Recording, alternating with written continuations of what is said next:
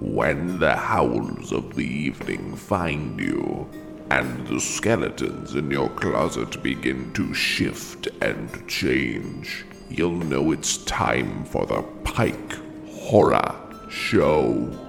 Hello, my name is Richard, and welcome to the Pike Horror Show, the only podcast that is recorded in a haunted house. The haunted house in Disney World, and my co-host is Goofy. Not the cartoon Goofy, the mascot Goofy, so he doesn't uh, doesn't say anything.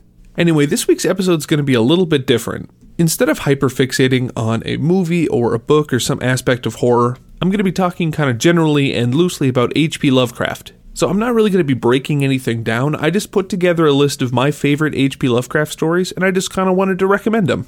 This is more of a recommendation episode than a deep dive, tear this apart episode. And before I went too much further, I just wanted to talk about the elephant in the room. H.P. Lovecraft is kind of a problematic guy. Certainly by today's standards, but also in his own time. From the stories I'm talking about, they range from 1921 to 1936, so the oldest being over 100 years old but that doesn't make him not a racist dickhole. Although the 10 stories that I selected are more about scary monsters and less about race relations, still fuck that guy. Not to mention he's dead, so he's not getting any of my money. Also, since a lot of these stories are so old, they can be a little tough to read. I love to read physical books, but when it comes to older stuff like that, I do tend to steer towards the audiobook path. Personally, I use the service Scribd for my audiobooks. This isn't an ad or anything, I just think it's great. It makes a lot of stuff more accessible. I'm reading more. It's helping me find stuff I wouldn't have found otherwise. This is a horror podcast, so I'm not going to go too in depth about it. But my friend Sarah Ray over at the podcast Well Read for the Love of Books did a whole episode about Scribd, and she talks about some of its features and some of the things about it. So if that sounds interesting to you, the link to that episode is going to be in the description of this episode. Anyway, what I was saying about H.P. Lovecraft is my favorite way to take in his writing is through audiobooks. I prefer that for a couple reasons. One, it makes that older 100 year old language a little bit easier to comprehend if someone's reading it to you. And a lot of H.P. Lovecraft's writing is done in first person. A lot of his stories are set up as being excerpts from somebody's personal journal or from letters that they sent to someone else. And then if someone's reading it to you as well, it's like hearing the story firsthand. And it might sound like I'm just kind of describing a first person novel or something like that. But a novel written in first person just isn't the same as reading a quote unquote letter that describes an event. There are little flares of personality that would come if you were writing to a loved one or if you were writing in your journal. And in my experience, a lot of the time, first person books can come off feeling a little mechanical. Like, sure, they're telling you a story in first person, but it's still formatted and feels like a book and might not have the range a common letter would, or a police report, or a coroner's report, or a diary, etc., etc., etc. That's probably why the book Fiend stood out to me so much, just because it's first person, but it's so unconventional. Anyway, I put together a list of 10 of my favorite H.P. Lovecraft stories, and I'm just going to talk about them briefly. For context, I could probably fill a whole episode with just one or two, but I'm going to try and talk about 10 in one episode. I'm not going to be breaking down every scene or every chapter or every detail of every single story. I'm just going to be touching on them. It's a way for me to talk about stories that I like, and hopefully it serves as an introduction for someone who wants to get into H.P. Lovecraft but doesn't know where to start. The man's got a lot of books and short stories and novellas and, and poems. There's a lot of stuff out there. Not to mention, some of them are connected or related or under the Cthulhu mythos umbrella. You may recognize some themes and trends in the stories I'm talking about, but none of them are connected. You don't need to read them in any particular order. Also, the numbers are more of an organizational thing, so there's a little wiggle room towards the middle. But if I didn't list one you like, or if I listed one that you hate, like whatever you want, hate whatever you want, do, do what you gotta do. These are just the ones I like. So, starting off, number 10 is The Beast in the Cave. This is the story that really sealed the deal for audiobooks for me because I do have a physical copy of a lot of H.P. Lovecraft's work, but I had never really read it. I actually just thought the book looked cool. So I read a physical version of the story, but I didn't really take anything away from it. It was kind of a wall of text. I kept getting distracted. My eyes were going different directions because they refused to read. And I walked away from the experience being like, oh, that was cool, I guess, whatever, I don't see the hype. But when I listened to the audiobook version of it, I got all of the ambiance and storytelling, and it was a great experience. Anyway, just to kind of touch on the plot, it's about a man who's on a tour of a cave system, but he wanders off and gets lost. He's definitely unnerved by this right away, but then his lights go out. So it's him being alone in total darkness in a labyrinth of caves. Then, as he slowly makes his way through the cave, he feels like there's something in the dark with him. Big spooky? Would not want to do. For number 9, I picked The Rats in the Walls. This was one of the first H.P. Lovecraft audiobooks I listened to, and it really clicked for me. This is where I really started to understand what was going on. A lot of the times when people think of H.P. Lovecraft, they think of giant tentacle monsters or Cthulhu or something like that. There are these elements of dynasty and super old structures and lost cities. And sure, sometimes big tentacle monsters live in those lost cities, but in this case, I prefer learning more about the, the history than the ghouls, which is kind of a lot coming from me because I do love a big monster. Anyway, The Rats in the Walls is what I would call kind of a, a classic horror setup a guy inherited a mansion, so his family is all gone, and the house is kind of mysterious, and there's things going on that he doesn't quite understand. Events that he can't replicate, and things that no one else can really vouch for. So the tension keeps building and building, and finally gets to the climax and the ending that I can't talk about because that would just straight up spoil it.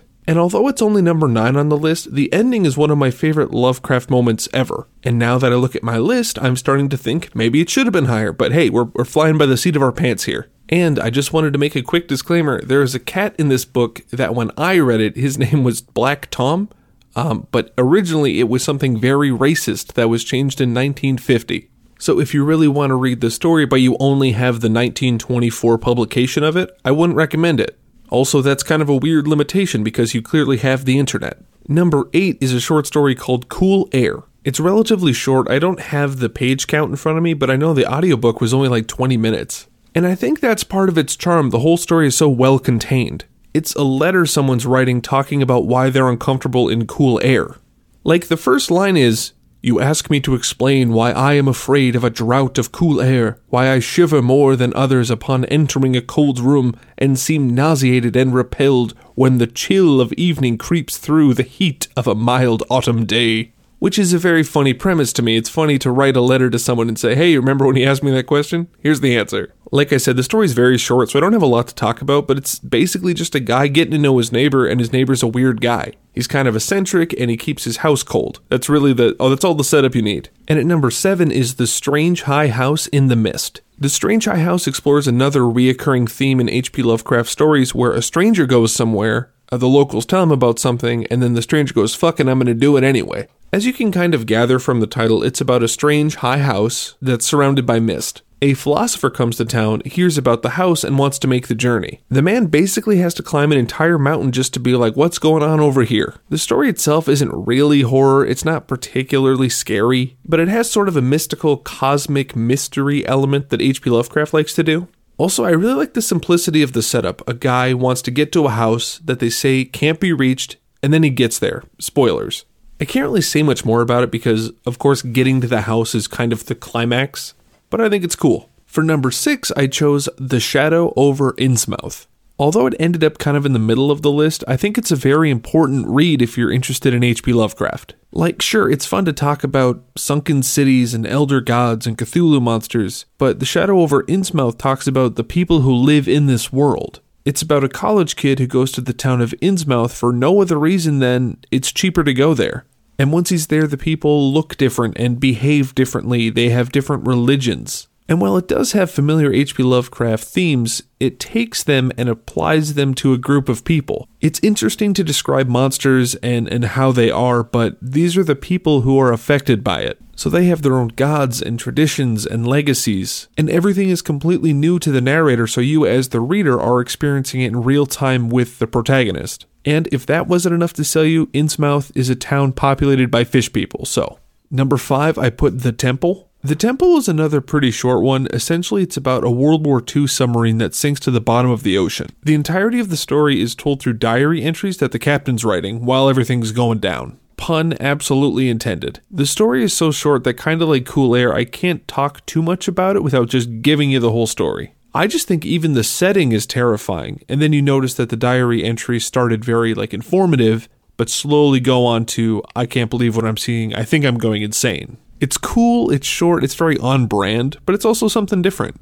And at number four, we have the Dunwich Horror. The Dunwich Horror is one of those stories where if you like Lovecraft, you've probably read it, and if you are interested in Lovecraft, you've probably heard about it. It's one of his most popular stories, and for a good reason. It's not my favorite Lovecraft story, but I think it might be the most quintessential Lovecraft story. The story is firmly planted in the Cthulhu mythos. The story is directly related to the Necronomicon, which is a book that appears in other H.P. Lovecraft works. It features monsters, transformations, and it even mentions other H.P. Lovecraft creatures and locations by name. Just to kind of breeze over the story itself, it takes place in the town of Dunwich, where a family has a child and the child reaches adulthood in less than 10 years. Then, of course, other unexplainable things happen and it just sort of builds and builds and builds, and I'm not going to give it away. If you did decide to get into Lovecraft and decided to start right here, I think you'd be doing yourself a favor. Not only is it related to a bunch of other stories, but it also has all the elements people consider Lovecraftian. And even if it ends up not being your favorite Lovecraft story, it really helps you understand that there is a colossal world within these stories. There's so much to learn and understand and experience, and I think the Dunwich Horror is a great first step. For number three, I have The Nameless City, and it's relatively short, and I don't have a ton to say about it, but it's definitely one of my favorite Lovecraft stories. The premise is actually very simple someone is looking for a lost city, they find it, and then the story follows them through the city. It talks about the murals it sees and the hieroglyphics and how certain passages aren't designed for humans, so it's kind of awkward to get through them. And again, it touches on that theme of there's so much to understand, there's so much I don't know, and the story itself doesn't provide any context. And you, the reader, can go on Wikipedia.com, look up all the connections, all the other H.P. Lovecraft books that connect, but the narrator in the moment doesn't have that luxury. They're just some guy in a big tomb or a temple or whatever. Not to mention, it is so incredibly detailed, every surface and, and texture and sensation is, is written out for the reader but it doesn't feel slow or dense. It's overwhelming in a very sympathetic way. The narrator is just doing a stream of consciousness of everything they're experiencing, and you're just along for the ride. Next, for number two, we have The Color Out of Space.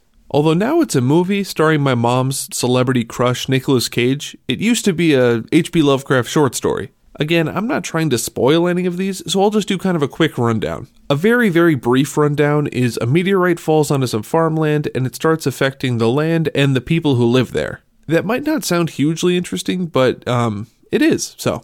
The Color Out of Space has a lot of Lovecraftian elements that I really enjoy. Like, the narrator is someone who's listening to someone tell the story of the family that got hit by the meteor. The narrator wasn't affected by the meteor. They didn't know the family that was affected by the meteor. They're just talking to a guy who lived in the town at the time of the meteor. So it's like a hand me down, hand me down story. Not to mention, it talks about slipping into madness and sort of the physical transformations that come along with that. And the title, The Color Out of Space, directly references a color that the meteorite gives off. It's a color that no one has ever seen before, and they can't really describe it. It's literally the color out of space because it's not a color that you find here on Earth. Something I really love about Lovecraft is how he talks about things being incomprehensible. Places and things beyond time and space, colors you can't explain, beings that are incomprehensible. And because a lot of his stories are told by a person recounting an event, when they get to that part, they're just saying, I have no idea what I saw. I, I can't describe it. There are even lines that say something like, if, if I described it here, I would go mad. And I mean, maybe he was just being lazy and didn't want to describe anything. But what it ended up doing was forcing the reader to try and comprehend something incomprehensible. You don't have any clues or any context of what you're looking at or what you're supposed to be seeing, but your mind can't help trying to fill that in, try to put a placeholder, even though you can't understand it. And I just think that's interesting because with no influence, every person reading it is kind of getting a different experience. Some people might imagine the unimaginable color as blue or a shade of pink or something, or design a monster in their head just to fill in the gaps of where an incomprehensible monster lives. And the cool thing is, there isn't really a wrong answer. What you imagine might be different than what your friend imagines or what everyone else imagines, but that's part of the fun. At number one, I put At the Mountains of Madness. Basically, At the Mountains of Madness is just the thing with all of my favorite Lovecraftian elements. And The Thing is pretty much my favorite horror movie. Just to talk briefly about the story, it's about an expedition team in Antarctica. But while they're down there, they find a giant mountain range, ancient ruins, and signs of life that no one has ever seen before. Now, I know that wasn't very descriptive, but trust me, that's for the best. If you do end up reading it, it's a lot more fun if you have no idea what's coming. And personally, I have a soft spot for horror that's set in the Arctic, or the Antarctic, or whatever, who I don't care. The Thing, Who Goes There, Frozen Hell, Dead Space 3, kinda, Frozen tundra is just so unwelcoming and so isolating. I imagine it's hard to feel safe anywhere if just going outside could be deadly. Even just surviving down there at all is down to a science, so one slip up could be fatal. Just the idea of it is kind of overwhelming and, and suffocating. Or maybe I just think that because I'm from Minnesota and I hate the snow. I think I said this for every story on the list, but I really like the framing device that At the Mountains of Madness has. The whole story is a researcher recounting their expedition in an attempt to stop another expedition. This is all kind of explained in the first couple of paragraphs, but essentially, the university is trying to send a team there. He's saying, Don't go there, this is what we found. And the whole story is peppered with these lines like, Hey, I know you're not going to believe me, but this is what happened, or Hey, this is what I think happened, and even going as far as to say, I have no idea what happened, I couldn't comprehend it. So the narrator's like, Look, I know you're not going to believe me. I know I'm insane, but you can't do this. So the story is told by someone who doesn't even really know what they saw themselves. Plus, a narrator recounting events of something that drove him insane is sort of H.P. Lovecraft's thing. And without giving too much away, it kind of dips its toe into the elements that are found in The Nameless City. By which I mean you're experiencing these cultures and these structures that you don't understand, and you're being told about it by someone who also doesn't understand. And it gets to a point where everything is so confusing and just piling on that it's not a matter of let's find answers, it's nothing, nothing makes sense. It's not finding the missing piece, it's finding any solid ground to stand on. In my opinion, At the Mountains of Madness combines a perilous situation that would be perilous all on its own and combines it with this massive mythos that just shows that there's something more defined. An expansive, frozen tundra combined with cosmic entities beyond comprehension. All in all, I would say it's a pretty good book. Anyway, thank you so much for sticking around all the way to the end of my H.P. Lovecraft rambling. Again, the order isn't super important, but those are the 10 stories that I would recommend. And if you like them or some of them, there's a lot of stuff out there. Anyway, if you like what you heard, be sure to check out some older episodes and follow wherever you get your podcasts. We're always doing something new here, so you're going to want to stay up to date. And if you wanted to learn more about the audiobook service Scribd, I did link my friend Sarah Ray's episode about it in the show notes. So be sure to check that out too. Anyway, thank you so much for listening. My name is Richard, and this has been the Pike Horror Show.